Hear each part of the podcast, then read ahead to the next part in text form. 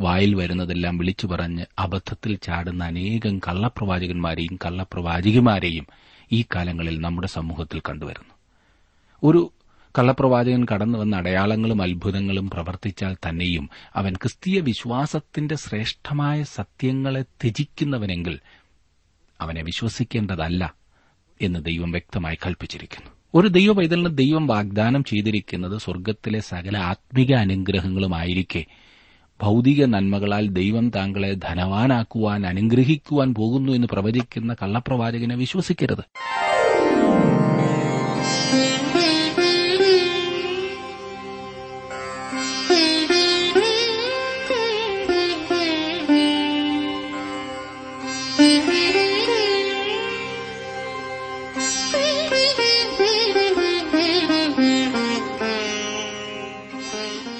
W ആറിന്റെ വേദപഠന class ആരംഭിക്കുകയാണ്. ജീവസന്ദേശം. ജീവസന്ദേശം വചന പഠന ക്ലാസ്സിലേക്ക് എല്ലാ മാന്യ ശ്രോതാക്കളെയും ഞങ്ങൾ സ്വാഗതം ചെയ്യുന്നു. ബ്രദർ ജോർജ് ഫിലിപ്പ് പഠിപ്പിക്കുന്ന ഈ പഠന ക്ലാസ്സിലെ ഇന്നത്തെ പാഠഭാഗം ആവർത്തന പുസ്തകം അധ്യായം പതിമൂന്ന് പതിനാല് പ്രാർത്ഥനയോടെ നമുക്ക് തുറന്ന് ശ്രവിക്കാം.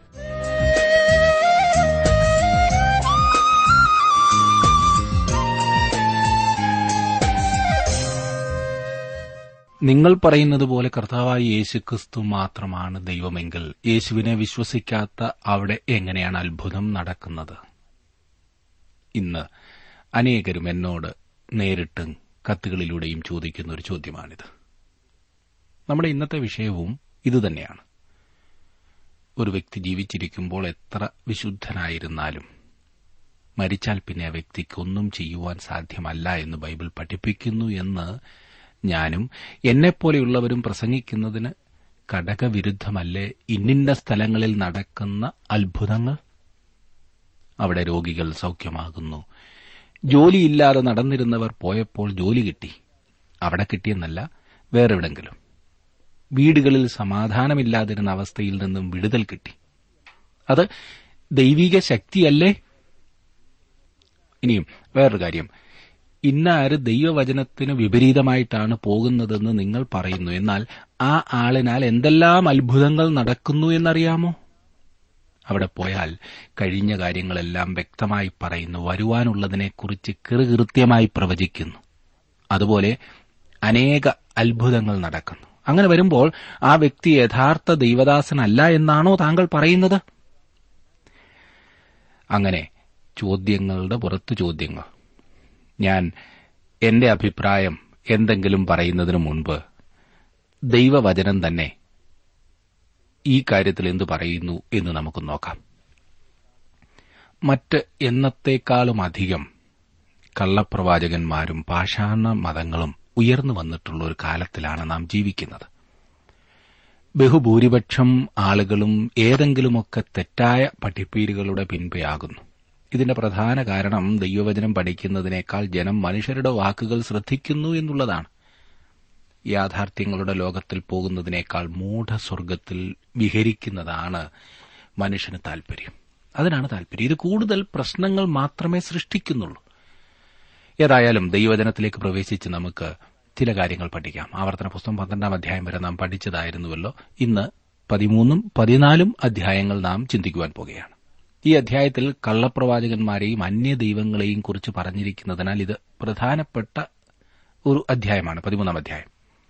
ആവർത്തന പുസ്തകം പതിനെട്ടാം അധ്യായത്തിലേക്ക് വരുമ്പോൾ ഒരു കള്ളപ്രവാചകനെ തിരിച്ചറിയുന്നതിനുള്ള പരിശോധന നാം കാണുന്നത് അത്രേ.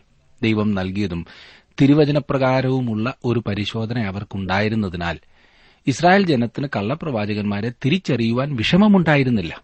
തെറ്റായ പ്രമാണങ്ങൾ അവരുടെ ഇടയിൽ പഠിപ്പിക്കുവാൻ ശ്രമിച്ച് ദൈവജനത്തെ അവങ്കിൽ നിന്ന് തെറ്റിക്കുവാൻ ശ്രമിക്കുന്നവർക്കെതിരായി എടുക്കേണ്ട നടപടിയെക്കുറിച്ചാണ് ഈ അധ്യായത്തിൽ പറഞ്ഞിരിക്കുന്നത്.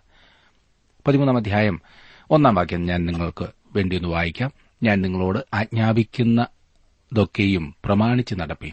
അതിനോട് കൂട്ടരുത് അതിൽ നിന്ന് കുറയ്ക്കുകയുമരുത് ദൈവം അവർക്ക് നൽകുന്ന കൽപ്പനകൾ അവർ പ്രമാണിക്കേണ്ടതത്രേ.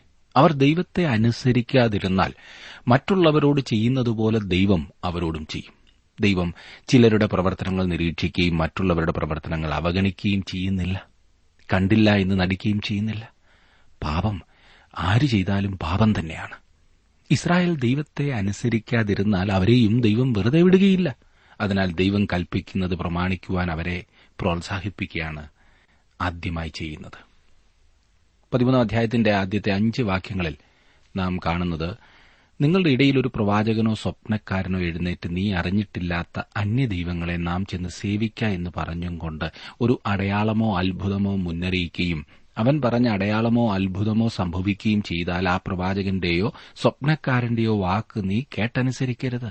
നിങ്ങളുടെ ദൈവമായ ഹോവയെ പൂർണ ഹൃദയത്തോടും പൂർണ മനസ്സോടും കൂടെ നിങ്ങൾ സ്നേഹിക്കുന്നുവോ എന്നറിയേണ്ടതിന് നിങ്ങളുടെ ദൈവമായ ഹോവ നിങ്ങളെ പരീക്ഷിക്കുകയാകുന്നു. നിങ്ങളുടെ ദൈവമായ ഹോവയെ നിങ്ങൾ അനുസരിച്ച് ഭയപ്പെടുകയും അവന്റെ കൽപ്പന പ്രമാണിച്ച് അവന്റെ വാക്ക് കേൾക്കുകയും അവനെ സേവിച്ച് അവനോട് ചേർന്നിരിക്കുകയും വേണം. ഇത് വളരെയധികം സത്യമായിട്ടുള്ള ഒരു കാലഘട്ടത്തിലാണ് നാം ഇന്ന് ജീവിക്കുന്നത് സുഹൃത്തെ. ഞാൻ മുഖവരയിൽ പറഞ്ഞതുപോലെ അനേകരും എന്നോട് ചോദിക്കാറുണ്ട് ഇന്ന് ചില കള്ളപ്രവാചകന്മാർ വളരെ കൃത്യമായി കാര്യങ്ങൾ പറയുന്നത് എങ്ങനെയാണെന്ന്? അല്ലെങ്കിൽ ചില യോഗങ്ങളിൽ ചില ആളുകൾ സൌഖ്യമായി എന്ന് തോന്നുന്നതിനെ ഞാൻ എങ്ങനെ വിശദീകരിക്കുമെന്ന്. ഇത് ശ്രദ്ധിച്ചുകൊണ്ടിരിക്കുന്ന എന്റെ പ്രിയപ്പെട്ട നിങ്ങൾക്കും ഇതുപോലെയുള്ള അനുഭവങ്ങൾ ഒരുപക്ഷെ പറയുവാനുണ്ടാകും. ഒരു വ്യക്തി എന്നോട് ചോദിച്ചത് നമ്മുടെ നാട്ടിൽ ദൈവമെന്ന് സ്വയം വിശേഷിപ്പിച്ച് വിഹരിക്കുന്ന ലോകപ്രസിദ്ധനായ ഒരു വ്യക്തിയുടെ ഏറ്റവും അടുത്ത ഒരു ശിഷ്യൻ ഈ പറഞ്ഞ ദൈവവുമായി തെറ്റിപ്പിരിഞ്ഞപ്പോൾ ഒരു പുസ്തകം എഴുതി.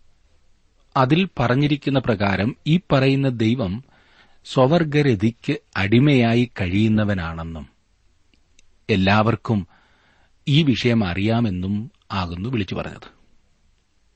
എന്നാൽ നമ്മുടെ രാജ്യത്ത് ഈ മനുഷ്യന്റെ പിൻപേ പോകുന്ന വലിയ വലിയ ആളുകൾക്ക് കണക്കില്ല. അയാളുടെ അനുഗ്രഹത്തിനു വേണ്ടി കാൽക്കൽ വീണ് കിടക്കുന്ന ഉന്നതന്മാർ. അപ്പോൾ അതിൽ യാഥാർത്ഥ്യമില്ലേ? അതെ നമ്മുടെ ജനങ്ങളെ ക്രൂരമായി വഴിതെറ്റിച്ചിരിക്കുന്നു. ഏത് നീച വഴിയിലും പോകുവാൻ ജനത്തിന് മടിയില്ല. ഇന്ന് പലയിടത്തും നടക്കുന്ന അത്ഭുതങ്ങളും അതിശയങ്ങളും എല്ലാം ദൈവികമാണെന്ന് തെറ്റിദ്ധരിച്ച് മനുഷ്യർ അതിന്റെ പിൻപേ ഓടുന്നു. ഈ അവസ്ഥയെ വിശദീകരിക്കുവാൻ പലരും എന്നോട് ആവശ്യപ്പെടാറുണ്ട്. സുഹൃത്തെ അവ വിശദീകരിക്കുവാൻ എന്നെക്കൊണ്ടാവില്ല ദൈവവചനത്തിന്റെ വെളിച്ചത്തിൽ താങ്കൾ തന്നെ അതിനെ മനസ്സിലാക്കുവാൻ ശ്രമിച്ചാൽ മതിയാകും. ദൈവത്തിന്റെ പരിശുദ്ധാത്മാവ് താങ്കൾക്കത് വെളിവാക്കിത്തരും.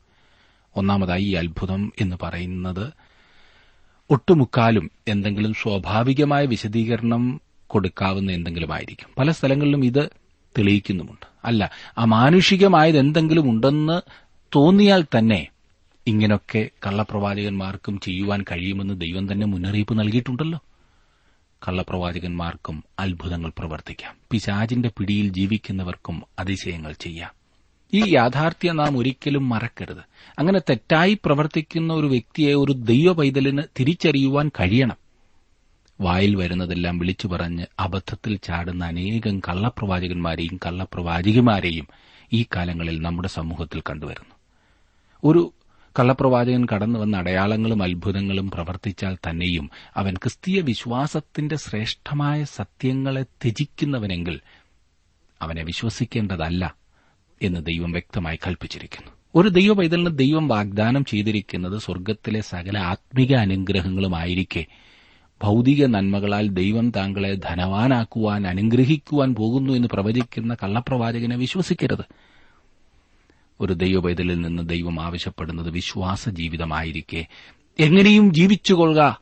ദൈവം നിന്നെ അനുഗ്രഹിക്കുമെന്ന് പഠിപ്പിക്കുന്ന ഒരു വ്യക്തിയെ വിശ്വസിക്കരുത്. മനുഷ്യന്റെ ആത്മരക്ഷയ്ക്കുള്ള ഒരേ ഒരു വഴി കർത്താവായ യേശുക്രിസ്തു മാത്രമാണെന്ന് ക്രിസ്തു വ്യക്തമായി പ്രഖ്യാപിച്ചത് തിരുവചനം നമ്മെ പഠിപ്പിക്കുമ്പോൾ. എല്ലാവരും പറയുന്നത് ഒരു ദൈവത്തെക്കുറിച്ചാണെന്നും ഏത് വഴിയിൽ കൂടി പോയാലും രക്ഷ പ്രാപിക്കാമെന്നും പഠിപ്പിക്കുന്ന കള്ളപ്രവാചകന്മാരെ വിശ്വസിക്കരുതെന്ന് ദൈവം തന്റെ വചനത്തിൽ വ്യക്തമാക്കിയിരിക്കുന്നു. അതത്രേ ഇവിടെ പറഞ്ഞിരിക്കുന്ന വലിയ പ്രമാണം. അത് വളരെ പ്രധാനപ്പെട്ട സംഗതിയുമാകുന്നു. തള്ളിക്കളയുവാൻ നമ്മെക്കൊണ്ട് സാധിക്കില്ല. ആറാം വാക്യത്തിൽ നാം കാണുന്നത് ആ പ്രവാചകനോ സ്വപ്നക്കാരനോ മിശ്രയും ദേശത്തു നിന്ന് നിങ്ങളെ കൊണ്ടുവന്നവനും അടിമ വീട്ടിൽ നിന്ന് വീണ്ടെടുത്തവനുമായ നിങ്ങളുടെ ദൈവമായ യഹോവയ്ക്ക് വിരോധമായി ദ്രോഹം സംസാരിച്ച് നീ നടക്കേണ്ടതിന് നിന്റെ ദൈവമായ യഹോവ കൽപ്പിച്ച വഴിയിൽ നിന്ന് നിന്നെ തെറ്റിപ്പാൻ നോക്കിയതുകൊണ്ട് അവനെ കൊല്ലേണം. അങ്ങനെ നിന്റെ മധ്യയിൽ നിന്ന് ദോഷം നീക്കിക്കളയണം. തെറ്റിയ മതങ്ങളിലേക്കോ തെറ്റായ പഠിപ്പീരുകളിലേക്കോ ജനത്തെ നയിക്കുവാൻ ശ്രമിക്കുന്ന ഏതൊരു പ്രവാചകനെയും കല്ലെറിഞ്ഞു കൊന്നുകളയണമെന്ന് പറഞ്ഞിരിക്കുന്നത് ശ്രദ്ധിക്കുക. അത് കഠിനവും ക്രൂരവുമാണെന്ന് തോന്നുന്നുണ്ടോ? അങ്ങനെയുള്ള ഒരു കള്ളപ്രവാചകൻ അർബുദ രോഗമാണ് ക്യാൻസർ. അർബുദ രോഗം ബാധിച്ച അവയവം ശരീരത്തിൽ നിന്ന് എത്രയും വേഗം മുറിച്ചു മാറ്റേണ്ടത് ആവശ്യമാണ് അത്യാവശ്യമാണ്. വലിയ വൈദ്യനായ ദൈവം ഇവിടെ പറയുന്നത് അർബുദത്തെ തന്റെ ജനത്തിന്റെ ഇടയിൽ നിന്ന് നീക്കിക്കളയണമെന്നാണ്. അത് അല്പസമയം പോലും ശരീരത്തിൽ അനുവദിക്കരുത്. എത്രയും പെട്ടെന്ന് നീക്കുന്നുവോ അത്രയും നല്ലതാണ്. അന്യദൈവങ്ങളിലേക്കും തെറ്റായ ആരാധനയിലേക്കും ജനത്തെ നയിക്കുവാൻ ശ്രമിക്കുന്ന കള്ളപ്രവാചകന്മാരെ സംബന്ധിച്ചുള്ള ദൈവത്തിന്റെ അഭിപ്രായമാണ് ഇവിടെ വെളിപ്പെടുത്തിയിരിക്കുന്നത്. ഇസ്രായേലിൽ ഇത് സംഭവിക്കാതിരിക്കാനാണ് ദൈവം ഈ നിയമങ്ങൾ വെച്ചിരിക്കുന്നത്. സത്യദൈവാരാധനയിൽ നിന്ന് ദൈവജനത്തെ തെറ്റിക്കുവാൻ ആരെങ്കിലും മുതിർന്നാൽ ആ വ്യക്തിയെ കൊന്നുകളയണം എന്നതായിരുന്നു ദൈവത്തിന്റെ വചനം. കള്ളപ്രവാചകന്മാർ വർദ്ധിച്ചുവന്ന് ഇസ്രായേൽ ജനത്തെ സത്യദൈവത്തെ ആരാധിക്കുന്നതിൽ നിന്നും അകറ്റിക്കളയുവാൻ ഇടയാക്കുന്നത് ഭയങ്കര കാര്യമായിരിക്കുമെന്ന് ദൈവം മനസ്സിലാക്കിയിരുന്നു. ഇസ്രായേൽ ജാതി ദൈവത്തെ അനുസരിക്കാതെ അങ്ങനെ സംഭവിപ്പാൻ കാരണമാക്കുകയാണ് ഉണ്ടായതെന്ന് ചരിത്രം വെളിപ്പെടുത്തുന്നു. ആഹാബിന്റെയും ഇസബേലിന്റെയും കഥ വായിച്ചു നോക്കിയാൽ അവർ ദൈവജനത്തെ സത്യദൈവത്തെ ആരാധിക്കുന്നതിൽ നിന്നും വ്യതിചലിപ്പിച്ചു. അതിനെക്കുറിച്ച് നാം വായിക്കുമ്പോൾ അതിൽ നിന്നുണ്ടായ ഭവിഷ്യത്ത് നാം കാണുന്നു. അതിന്റെ ഫലമായി ദൈവന്യായവിധി അവരുടെ മേൽ വരികയും വടക്കേ രാജ്യം പ്രവാസത്തിലേക്ക് പോകേണ്ടി വരികയും ചെയ്തതായി കാണുന്നു. അത്രയ്ക്ക് ഗൌരവമായ കാര്യമായിരുന്നു അത്. ഏഴ് മുതൽ പത്ത് വരെയുള്ള വാക്യങ്ങൾ നാം വായിക്കുമ്പോൾ നാം കാണുന്നത് ഈ ശിക്ഷ അവരുടെ മേൽ വരുന്ന ശിക്ഷ കഠിനമാകുന്നു എന്നാണ്. അല്പം കടന്ന കൈയാണ്. ജനത്തെ സമൂഹത്തിന് ഇത് ഗ്രഹിക്കുവാൻ വിഷമമായി തോന്നും. സ്വന്തം സഹോദരനെ കല്ലെറിഞ്ഞു കൊല്ലുമ്പോൾ ആദ്യം കല്ലെറിയുക എന്നത് ഏതൊരു വ്യക്തിക്കും പ്രയാസം ഉളവാക്കുന്ന വസ്തുതയാണ്. ഇത് വളരെ കഠിനമായി തോന്നാമെങ്കിലും അവസാനം അത് അനേകരുടെ ജീവനെ രക്ഷിക്കും എന്നതുകൊണ്ട് അനുഗ്രഹമായി പരിണമിക്കും. വടക്കേ രാജ്യം ദൈവത്തെ ആരാധിക്കുന്നതിൽ നിന്നും വഴുതിപ്പോയപ്പോൾ എന്താണ് സംഭവിച്ചത്? അക്ഷരികമായി ആയിരക്കണക്കിന് ആളുകൾ കൊല്ലപ്പെടുകയും അനേകരെ അസിരിയക്കാർ മൃഗമാംവിധം അടിമകളായി പിടിച്ചുകൊണ്ടുപോകുകയും ചെയ്തു. ഇത്രമാത്രം പുരുഷാരം കൊല്ലപ്പെടുന്നതിലും ഭേദം അവരെ അങ്ങനെയുള്ള ആരാധനയിലേക്ക് നയിച്ച കള്ളപ്രവാചകന്മാരെ കല്ലെറിഞ്ഞ് കൊന്നുകളയുന്നതല്ലേ? പതിനൊന്നാം വാക്യത്തിൽ നാം കാണുന്നത് അടിമ വീടായ മിശ്രീം ദേശത്ത് നിന്ന് നിന്നെ കൊണ്ടുവന്ന് നിന്റെ ദൈവമായ ഹോബിയോട് നിന്നെ അകറ്റിക്കളവാൻ അവൻ അന്വേഷിച്ചതുകൊണ്ട് അവനെ കല്ലെറിഞ്ഞു കൊല്ലണം മരണശിക്ഷ നടപ്പാക്കുന്നത് തെറ്റാണെന്ന് ഇന്ന് ചിലർ ചിന്തിക്കുന്നുണ്ട്. എന്നാൽ ദൈവം അതിനെ ശരിയെന്ന് സ്ഥാപിക്കുകയത്ര ചെയ്തിരിക്കുന്നത്. പന്ത്രണ്ടാം വാക്യത്തിൽ ഇനി നിങ്ങളുടെ ഇടയിൽ ഈ അരുതാത്ത കാര്യം നടക്കാതിരിപ്പാൻ തക്കവണ്ണം ഇസ്രായേൽ എല്ലാം കേട്ട് ഭയപ്പെടേണം. ജീവനുള്ള സത്യദൈവത്തിൽ നിന്ന് അവർ അകന്നു പോകുവാൻ പാടില്ലായിരുന്നു. അവർ അവനെ അനുസരിക്കുന്നിടത്തോളം അനുഗ്രഹങ്ങൾ അവർക്ക് ലഭ്യമാകും. എന്നാൽ അവർക്ക് അവനെ അനുസരിപ്പാൻ കഴിഞ്ഞില്ല എന്നും ന്യായവിധി അവരുടെ മേൽ വന്നു എന്നും അവരുടെ ചരിത്രം പ്രസ്താവിക്കുന്നു. പതിമൂന്ന് മുതൽ പതിനഞ്ച് വരെയുള്ള വാക്യങ്ങളിലേക്ക് വരുമ്പോൾ യാതൊന്നും ദ്രുതഗതിയിൽ അവർ ചെയ്യരുതായിരുന്നു. ശരിയായ അന്വേഷണം നടത്തി സത്യാവസ്ഥ മനസ്സിലാക്കിയതിനു ശേഷം വേണം ശിക്ഷ നടപ്പാക്കുവാൻ. പതിനാറും പതിനേഴും വാക്യങ്ങളിൽ നാം വായിക്കുന്നത് എങ്കിൽ നീ ആ പട്ടണത്തിലെ നിവാസികളെ വാളിന്റെ വായുത്തലയാൽ കൊന്ന് അതും അതിലുള്ളത് ഒക്കെയും അതിലെ മൃഗങ്ങളെയും വാളിന്റെ വായുത്തലയാൽ ശാപദാർപ്പിതമായി സംഹരിക്കണം. അതിലെ കൊള്ളയൊക്കെയും വീതിയുടെ നടുവിൽ കൂട്ടിയ പട്ടണവും അതിലെ കൊള്ളയൊക്കെയും അശേഷം നിന്റെ ദൈവമായ ഹോവയ്ക്കായി തീയിട്ട് ചുട്ടുകളയണം. അതെന്നും പാഴ്ക്കുന്നായിരിക്കണം. അതിനെ പിന്നെ പണികയുമരുത്. നിന്റെ ദൈവമായ യഹോവയുടെ വാക്ക് കേട്ട് ഞാൻ ഇന്ന് നിന്നോട് ആജ്ഞാപിക്കുന്ന അവന്റെ സകല കൽപ്പനകളും പ്രമാണിച്ച് നിന്റെ ദൈവമായ യഹോവയ്ക്ക് ഹിതമായിട്ടുള്ളത് ചെയ്തിട്ട് യഹോവ തന്റെ ഉഗ്രകോപം വിട്ടുതിരിഞ്ഞ് നിന്നോട് കരുണയും കനിവും കാണിക്കേണ്ടതിനും നിന്റെ പിതാക്കന്മാരോട് സത്യം ചെയ്തതുപോലെ നിന്നെ വർദ്ധിപ്പിക്കേണ്ടതിനും ശപഥാർപ്പിതമായ യാതൊന്നും നിന്റെ കയ്യിൽ പറ്റിയിരിക്കരുത്. വീണ്ടും ഇത് വളരെ കഠിനമായ കാര്യമാണ്. ഒരു പട്ടണത്തെ മുഴുവൻ നശിപ്പിച്ചു കളയണം. ഒരുപക്ഷെ അവിടെ ദൈവത്തെ ആരാധിക്കുന്നതിൽ നിന്നും വ്യതിചലിച്ചുപോയ ഒരാൾ ഉണ്ട് എന്ന് ചിന്തിക്കുക. അവർ ഏതെങ്കിലും രൂപത്തെ ഉണ്ടാക്കി അതിനെ ആരാധിക്കുന്നതിനെതിരായി ഒന്നും ചെയ്യുന്നില്ല. അങ്ങനെ വരുമ്പോൾ അവരും മറ്റുള്ളവരുടെ കൂടെ ശിക്ഷാവിധിക്ക് ഇരയാകുമായിരുന്നു. മിണ്ടാതിരിക്കുന്നതാണ് ക്രിസ്തീയത്വം എന്ന് ചിന്തിക്കുന്ന അനേകം ആളുകളുണ്ട്. സത്യം പ്രതിസന്ധിയെ അഭിമുഖീകരിക്കുന്ന അവസരത്തിൽ പോലും പ്രധാനപ്പെട്ട കാര്യങ്ങളിൽ ഒരു നിലപാട് സ്വീകരിക്കുവാൻ അനേകം വിശ്വാസികളും തയ്യാറാകുന്നില്ല. എല്ലാവരും മൌനം അവലംബിക്കുന്നു. മൌനം വിദ്വാനുഭൂഷണം എന്ന് പറഞ്ഞിരിക്കുന്നതിനാൽ ആയിരിക്കും അങ്ങനെ ചെയ്യുന്നത്. എന്നാൽ തെറ്റിനെ ന്യൂനപക്ഷം എല്ലായ്പ്പോഴും എതിർക്കേണ്ടത് ആവശ്യമത്രേ. അപ്രകാരമുള്ള ഒരു പട്ടണത്തിലെ സകലവും നശിപ്പിച്ചു കളയണമായിരുന്നു എന്നാണ് ദൈവം മോശയോട് പറയുന്നത്. ഇനി നമുക്ക് പതിനാലാം അധ്യായത്തിലേക്ക് പ്രവേശിക്കാം. ലേവ്യ പുസ്തകം പതിനൊന്നാം അധ്യായവും ആവർത്തന പുസ്തകം പതിനാലാം അധ്യായവും ദൈവജനത്തിന്റെ ആഹാര രീതിയെക്കുറിച്ച് പറഞ്ഞിരിക്കുന്ന അധ്യായങ്ങളാണ്. ഈ പതിനാലാം അധ്യായത്തിൽ ആവർത്തന പുസ്തകം പതിനാലാം അധ്യായത്തിൽ ലേവ്യ പുസ്തകത്തിലേക്കാൾ കൂടുതൽ വ്യക്തമായി അതിന്റെ വ്യവസ്ഥകൾ നമുക്ക് കാണുവാൻ കഴിയും. ലേവ്യ പുസ്തകത്തിൽ രേഖപ്പെടുത്തിയിരിക്കുന്ന ഭക്ഷണ നിയമങ്ങൾ നാൽപ്പത് വർഷക്കാലത്തെ മരുഭൂമി യാത്രയിൽ പരിശോധിച്ചു കഴിഞ്ഞതിനാലാണ് ഇപ്പോൾ ഇത് ഇവിടെ ആവശ്യമായിരിക്കുന്നത്. ജാതികളുടെ രീതി അനുകരിക്കരുത് എന്ന് പറഞ്ഞുകൊണ്ടാണ് പതിനാലാം അധ്യായം ആരംഭിക്കുന്നത്. പതിനാലാം അധ്യായത്തിന്റെ ആദ്യത്തെ രണ്ട് വാക്യങ്ങൾ നിങ്ങൾ നിങ്ങളുടെ ദൈവമായ ഹോവയ്ക്ക് മക്കളാകുന്നു. മരിച്ചവനു വേണ്ടി നിങ്ങളെ മുറിവേൽപ്പിക്കുകയോ നിങ്ങൾക്ക് മുൻകഷണ്ടി ഉണ്ടാക്കുകയോ ചെയ്യരുത്. നിന്റെ ദൈവമായ ഹോവയ്ക്ക് നീ വിശുദ്ധ ജനമല്ലോ. ഭൂതലത്തിലുള്ള സകല ജാതികളിലും വെച്ച് തനിക്ക് സ്വന്തം ജനമായിരിക്കാൻ യഹോവ നിന്നെ തെരഞ്ഞെടുത്തിരിക്കുന്നു. ഇവ അക്കാലത്തെ ജാതികളുടെ നടപടികളായിരുന്നു. ലോകത്തിന്റെ ചില ഭാഗങ്ങളിൽ ചില വർഗക്കാർ ഇന്നും തങ്ങളുടെ മുഖം വിരൂപമാക്കുന്നത് കാണുവാൻ കഴിയും. അത് അവരുടെ ആരാധനയുടെ അഥവാ മതത്തിന്റെ ഒരു ഭാഗമായിട്ടാണ് അവർ കരുതുന്നത്. ദൈവത്തിന്റെ ജനം ഒരിക്കലും അപ്രകാരം ചെയ്തുകൂടാത്തതത്രേ. നാം വളരെ സ്വാഭാവികമായിരിക്കണം. അസ്വാഭാവികമായി അല്ലെങ്കിൽ യാന്ത്രികമായി ആരാധനയിൽ നാം ഒരിക്കലും ആയിരിക്കരുത് ഭക്ഷണ നിയമങ്ങളെക്കുറിച്ച് പറയുമ്പോൾ ലേവ്യ പുസ്തകം പഠിച്ചപ്പോൾ ശുദ്ധിയുള്ളതും ശുദ്ധിയില്ലാത്തതുമായ മൃഗങ്ങളെക്കുറിച്ച് വളരെ വിശദമായി നാം പഠിച്ചുവല്ലോ. തന്റെ ജനത്തിന് ദൈവം കൊടുത്ത ആഹാരക്രമം വെറും മതപരമായ ആചാരം മാത്രമായിരുന്നില്ല. അവ ആചരിക്കുന്നത് ശാരീരികമായ പ്രയോജനത്തിനും കാരണമായിരുന്നു. ഇത് നൂറ്റാണ്ടുകളായി പരിശോധനയ്ക്ക് വിധേയമായിട്ടുള്ള കാര്യമാണ്. വർഷങ്ങൾക്ക് മുൻപ് യൂറോപ്പിൽ പ്ലേഗ് ബാധ വ്യാപിച്ചപ്പോഴും യഹൂദ ജനതയെ അത് ബാധിച്ചില്ല. എന്നാൽ പ്ലേഗ് മൂലം ഒരു വലിയ ശതമാനം ജാതികളും മരിക്കുന്നതിന് ഇടയായി. അതിനാൽ ജനങ്ങൾ പ്ലേഗ് ബാധയുടെ കാരണക്കാരായി യഹൂദന്മാരെ കുറ്റപ്പെടുത്തുവാൻ തുടങ്ങി. വാസ്തവത്തിൽ രോഗബാധയും അവരുമായി യാതൊരു ബന്ധവുമില്ലായിരുന്നു. എന്നാൽ അവരുടെ ആഹാരക്രമവും ജീവിത രീതിയുമാണ് രോഗബാധയിൽ നിന്ന് അവരെ രക്ഷിച്ചത് എന്ന് ചരിത്രത്തിൽ നാം പഠിക്കുന്നു. അനേകം വിധത്തിലുള്ള ഭക്ഷണ രീതികളുടെ ഒരു കാലത്താണല്ലോ നാം ഇന്ന് ജീവിക്കുന്നത്. എല്ലാവരും ഈ പുതിയ പുതിയ രീതികളിൽ തൽപരരാകുന്നു. കല്യാണത്തിനും മറ്റും പോയാൽ മുൻപിൽ വരുന്നത് എന്തെന്ന് നോക്കാതെ പോലും കഴിക്കുവാൻ മനുഷ്യർ തയ്യാറാണ്. താങ്കൾക്കും എനിക്കും പ്രത്യേക ഭക്ഷണ രീതിക്കുള്ള നിയമങ്ങൾ ദൈവം നൽകിയിട്ടില്ല.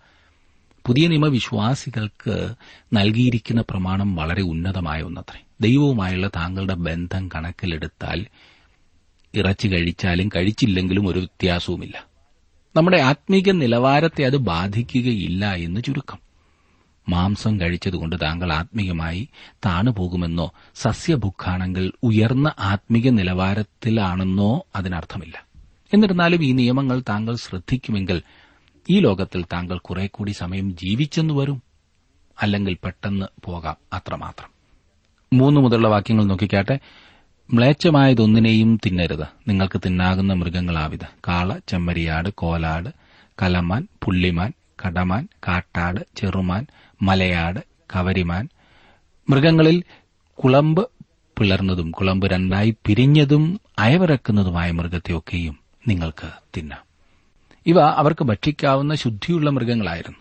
ശുദ്ധിയുള്ള മൃഗങ്ങളെ തിരിച്ചറിയുന്നതിന് രണ്ട് അടയാളങ്ങളുണ്ടായിരുന്നു. ഇവ ആത്മീയ സത്യങ്ങളും നമ്മെ പഠിപ്പിക്കുന്നു. മൃഗത്തിന്റെ കുളമ്പ് പിളർന്നതായിരിക്കണം. അത് ഒരു വിശ്വാസിയുടെ നടപ്പിനെയാണ് സൂചിപ്പിക്കുന്നത്. വേർപെട്ട കുളമ്പ് വേർപെട്ട ജീവിതത്തെ ചൂണ്ടിക്കാണിക്കുന്നു. ക്രിസ്തീയ ജീവിത രീതിയിൽ ഇന്ന് വളരെയധികം നിയമങ്ങളും വ്യവസ്ഥകളും കൂട്ടിച്ചേർത്തിട്ടുണ്ട്. ചിലർ പത്ത് കൽപ്പനകൾ അനുസരിച്ച് തങ്ങളെ തന്നെ ഒതുക്കി കഴിയുവാൻ ആഗ്രഹിക്കുന്നില്ല. എന്നാൽ അവർ മറ്റ് ഇരുപത്തിയഞ്ച് നിയമങ്ങൾ കൂട്ടിച്ചേർക്കുകയും അവ അനുസരിച്ച് ജീവിക്കുകയും ചെയ്യുന്നു. പിളർന്ന കുളമ്പ് അതിനെയാണ് സൂചിപ്പിക്കുന്നത് എന്ന് എനിക്ക് വിശ്വാസമില്ല. പിരിഞ്ഞത് എന്ന വാക്കിന് രണ്ട് വ്യത്യസ്ത അർത്ഥങ്ങളുണ്ട്. പിരിഞ്ഞ് അകന്നിരിക്കുന്നതിനും ഒരുമിച്ച് പിരിഞ്ഞ് ചേർന്നിരിക്കുന്നതിനും ഇത് ഉപയോഗിക്കുന്നു. വേർപാടിനെ സംബന്ധിച്ച് ഇതാണ് സത്യം. എന്തിൽ നിന്നെങ്കിലും ഒരാൾക്ക് വേർപെട്ടിരിക്കാം. അതുപോലെ തന്നെ എന്തിലേക്കെങ്കിലും വേർപെട്ടിരിക്കാവുന്നതുമാണ്. ഏതെങ്കിലും പ്രവർത്തനങ്ങളിൽ നിന്നോ പരിചയത്തിൽ നിന്നോ വേർപെട്ടിരിക്കുന്നതല്ല പ്രധാനപ്പെട്ട കാര്യം. ക്രിസ്തുവിന് വേണ്ടി വേർപെട്ടിരിക്കുന്നത് അത്ര പ്രധാനപ്പെട്ട വസ്തുത. താങ്കൾ ക്രിസ്തുവിന് വേണ്ടി വേർപെട്ടിരിക്കുമ്പോൾ അവനോട് ബന്ധപ്പെടുമ്പോൾ താങ്കളുടെ നടപ്പിന് സമൂല പരിവർത്തനമുണ്ടാകും. ശുദ്ധിയുള്ള മൃഗത്തിന്റെ രണ്ടാമത്തെ അടയാളം അയവിറക്കുകയാണ്. നാം ദൈവവചനത്തിൽ സമയം ചെലവഴിക്കണം എന്നതത്രേ ഇവിടെ ലഭിക്കുന്ന ആത്മീയ പാഠം. യഹോവയുടെ ന്യായപ്രമാണത്തിൽ സന്തോഷിച്ച് അവന്റെ ന്യായപ്രമാണത്തെ രാപ്പകൽ ധ്യാനിക്കുന്നവൻ ഭാഗ്യവാൻ. ധ്യാനിക്കുക എന്ന വാക്കിൽ അയവിറക്കുക എന്ന ആ പ്രവൃത്തിയുടെ ആശയം ഉൾക്കൊള്ളുന്നുണ്ട്. പശു അയവിറക്കുന്നത് നാം കാണാറുള്ള കാര്യമാണല്ലോ. അയവിറക്കുക എന്നാൽ ഭക്ഷിച്ച പുല്ല് വീണ്ടും ചവച്ചരയ്ക്കുക. വീണ്ടും അതിനെ കൈകാര്യം ചെയ്യുക എന്നാണ് അർത്ഥം. ദൈവവചനത്തെയും നാം അപ്രകാരമാണ് കൈകാര്യം ചെയ്യേണ്ടത്. നാം അതിനെ വീണ്ടും വീണ്ടും ചിന്തിച്ച് ധ്യാനിക്കേണ്ടതാണ്. അശുദ്ധിയുള്ള മൃഗങ്ങൾ ഈ രണ്ട് വ്യവസ്ഥകളിൽ പരാജയപ്പെടുന്നു. ചിലവ അയവിറക്കുന്നു. എന്നാൽ പിളർന്ന കുളമ്പുണ്ടായിരിക്കുകയില്ല പന്നിക്ക് പിളർന്ന കുളമ്പുണ്ട് എന്നാൽ അത് അയവിറക്കുന്നില്ല. അങ്ങനെയുള്ളവയെ അശുദ്ധ മൃഗമെന്ന് മുദ്രയടിച്ചിരുന്നു. അവയെ ഇസ്രായേൽ മക്കൾ ഭക്ഷിച്ചുകൂടാത്തതായിരുന്നു. ചില ജീവികളെയും അശുദ്ധമായി കരുതിയിരുന്നു. ഒൻപതും പത്തും വാക്യങ്ങളിൽ നാം കാണുന്നത് വെള്ളത്തിലുള്ള എല്ലാറ്റിലും ചിറകും ചെതുമ്പലും ഉള്ളതൊക്കെയും നിങ്ങൾക്ക് തിന്നാം. എന്നാൽ ചിറകും ചെതുമ്പലും ഇല്ലാത്തതൊന്നും തിന്നരുത്. അത് നിങ്ങൾക്ക് അശുദ്ധം. ഭക്ഷണയോഗ്യമായ ജലജീവികൾക്ക് രണ്ട് അടയാളങ്ങൾ ഉണ്ടായിരിക്കണം. ചിറകും ചെതുമ്പലും തുടർന്ന് ശുദ്ധവും അശുദ്ധവുമായ പക്ഷികളുടെ പട്ടികയാണ് കാണുന്നത്. ഇനി ഞാൻ ഇരുപത്തിരണ്ടും ഇരുപത്തിമൂന്നും വാക്യങ്ങളിലേക്ക് വരികയാണ്. ദശാംശത്തെ സംബന്ധിച്ച നിയമങ്ങൾ നാം ഇവിടെ കാണുന്നു. അവർ അതെ ഇസ്രായേൽ ജനം അവനെ സേവിച്ചാൽ ദൈവത്തെ സേവിച്ചാൽ താൻ അവരെ ഭൗതികമായി അനുഗ്രഹിക്കാമെന്ന് ദൈവം തന്റെ ജനത്തോട് വാഗ്ദത്തം ചെയ്തു. ആ അനുഗ്രഹത്തിൽ നിന്ന് അവർ യഹോവയ്ക്ക് നിലത്തിലെ വിളവിൽ നിന്നും ആടുപാടുകളിൽ നിന്നും ദശാംശം വേർതിരിച്ചു കൊടുക്കേണ്ടതാണ്. ഈ ദശാംശ വസ്തുക്കൾ അവന്റെ സന്നിധിയിൽ വെച്ച് തിന്നേണം. യഹോവയുടെ മുമ്പാകെ ഒരു പ്രത്യേക ഉത്സവമായിരിക്കും അത്. വാക്യങ്ങളിലേക്ക് വരുമ്പോൾ നിലത്തിലെ വിളവിന്റെയോ ആടുമാടുകളുടെയോ ദശാംശം ദേവാലയത്തിൽ കൊണ്ടുവരുവാൻ കഴിയാത്ത വിധം അവർ വളരെ അകലെ പാർക്കുന്നവരെങ്കിൽ അവർക്കത് വിറ്റ് പണമാക്കുകയും ദേവാലയത്തിൽ ചെന്നിട്ട് വീണ്ടും യാഗവസ്തുക്കൾ വാങ്ങുകയും ചെയ്യാമായിരുന്നു. ഇരുപത്തി എട്ടാം വാക്യത്തിലേക്ക് വരുമ്പോൾ മുമ്മൂന്നാണ്ട് കൂടുമ്പോൾ മൂന്നാം സംവത്സരത്തിൽ നിനക്കുള്ള വിളവിന്റെ ദശാംശമൊക്കെയും വേർതിരിച്ച് നിന്റെ പട്ടണങ്ങളിൽ സംഗ്രഹിക്കണം. ന്യായപ്രമാണം ശ്രദ്ധയോടെ പരിശോധിച്ചാൽ അവർ മൂന്ന് പ്രാവശ്യം ദശാംശം നൽകിയിരുന്നതായി താങ്കൾക്ക് കാണുവാൻ കഴിയും. അതായത് പത്ത് ശതമാനമല്ല അവരുണ്ടാക്കുന്നതിന്റെ മുപ്പത് ശതമാനം യഹോവയ്ക്ക് കൊടുത്തിരുന്നു എന്നർത്ഥം. പത്ത് ശതമാനം ഉടനെ തന്നെ ദേവാലയത്തിൽ കൊടുത്തിരുന്നു എന്ന് ചിന്തിക്കാവുന്നതത്രേ കൂടാതെ മൂന്ന് വർഷം കൂടുമ്പോൾ ഈ ദശാംശവും അവർ കൊടുക്കേണ്ടിയിരുന്നു. ഇരുപത്തിയൊൻപതാം വാക്യത്തിലേക്ക് നമുക്കിനി വരാം. നീ ചെയ്യുന്ന സകല പ്രവൃത്തിയിലും നിന്റെ ദൈവമായ യഹോവ നിന്നെ അനുഗ്രഹിക്കേണ്ടതിന്. നിന്നോടുകൂടെ ഓഹരിയും അവകാശവുമില്ലാത്ത ലേവ്യനും നിന്റെ പട്ടണങ്ങളിലുള്ള പരദേശിയും അനാഥനും വിധവയും വന്ന് തിന്ന് തൃപ്തരാകണം. ജനത്തിന് ആത്മീയ ശുശ്രൂഷ ചെയ്തിരുന്ന ലേവ്യരെ സംരക്ഷിക്കേണ്ടത് ആവശ്യമാണെന്ന് ദൈവം കരുതിയിരുന്നു. പാവങ്ങളെക്കുറിച്ച് ദൈവത്തിന് കരുതലുണ്ടായിരുന്നു എന്ന കാര്യം പ്രത്യേകം ശ്രദ്ധിക്കുക. ഇന്നും ദൈവം ഇതുപോലെ തന്നെ നോക്കി വിളിക്കുന്ന ഓരോരുത്തരെയും കരുതുന്ന ദൈവമാണ്. അതുകൊണ്ടാണല്ലോ നാം കർത്താവായ യേശുക്രിസ്തു ഗിരിപ്രഭാഷണത്തിൽ പറഞ്ഞിരിക്കുന്ന ആത്മാവിൽ ദാരിദ്ര്യരായവർ ഭാഗ്യവാൻമാർ സ്വർഗരാജ്യം അവർക്കുള്ളത് എന്ന സത്യം വായിക്കുന്നത്. എന്നെ ശ്രദ്ധിക്കുന്ന പ്രിയ സുഹൃത്തെ താങ്കളുടെ ജീവിതത്തിൽ ദൈവത്തിൽ ആശ്രയിക്കുവാനുള്ള മനോഭാവമുണ്ടോ? അതോ സ്വന്തം ശക്തി കൊണ്ട് സ്വന്തം ബുദ്ധി കൊണ്ട് സ്വന്തം കഴിവുകൾ കൊണ്ട് കാര്യങ്ങൾ നേടാമെന്ന ചിന്തയിൽ മുൻപോട്ട് പോകുകയാണോ ഒരു നിമിഷം താങ്കളുടെ ജീവിതത്തെ ദൈവകരങ്ങളിലേക്ക് സമർപ്പിച്ചൊന്ന് പരിശോധിച്ചാട്ടെ.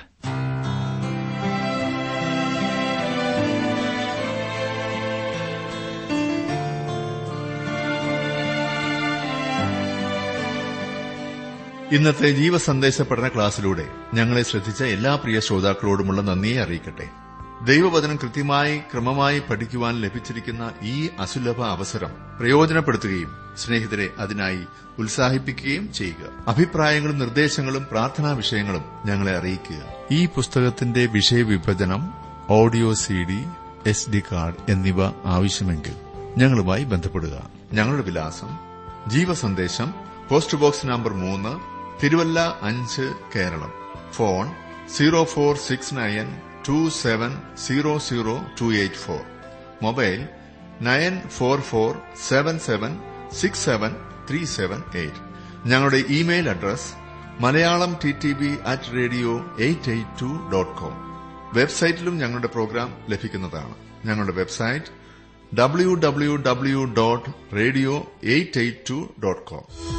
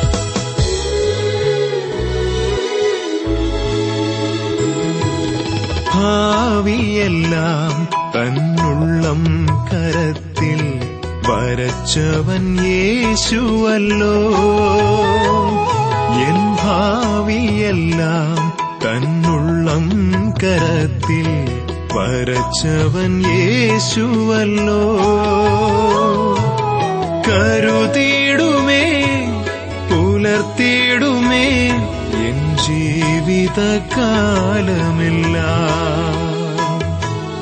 കരുതിയിടുമേ പുലർത്തിയിടുമേ എൻ ജീവിതകാലമില്ല. ഉള്ളം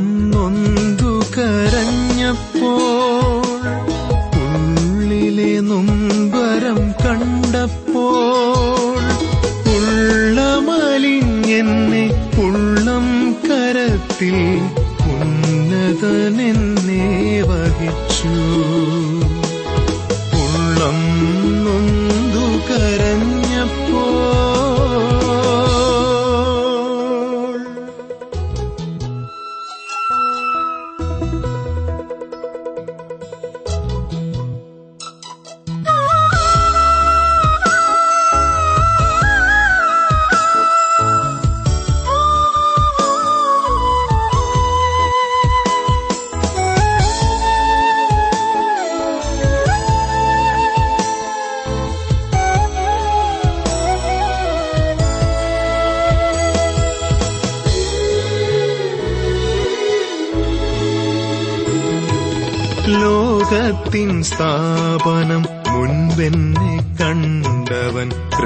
ക്രിസ്തുവിൽ തിരഞ്ഞെടുത്തു.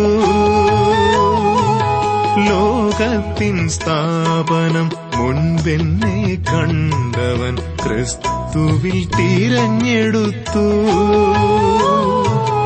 ഓമന ചൊല്ലി എന്നെ വിളിച്ചവൻ തൻ സ്നേഹമെന്നേൽ ചൊരിഞ്ഞു. ഓമന പേർ ചൊല്ലി എന്നെ ക്ഷമിച്ചവൻ തൻ സ്നേഹമെന്നേൽ ചൊരിഞ്ഞു. ഉള്ളം നൊന്തു കരഞ്ഞപ്പോൾ ഉള്ളിലെ നൊമ്പരം കണ്ടപ്പോൾ ഉള്ളമലിഞ്ഞെന്നെ ഉള്ളം കരത്തിൽ ഉന്നതനെന്നേ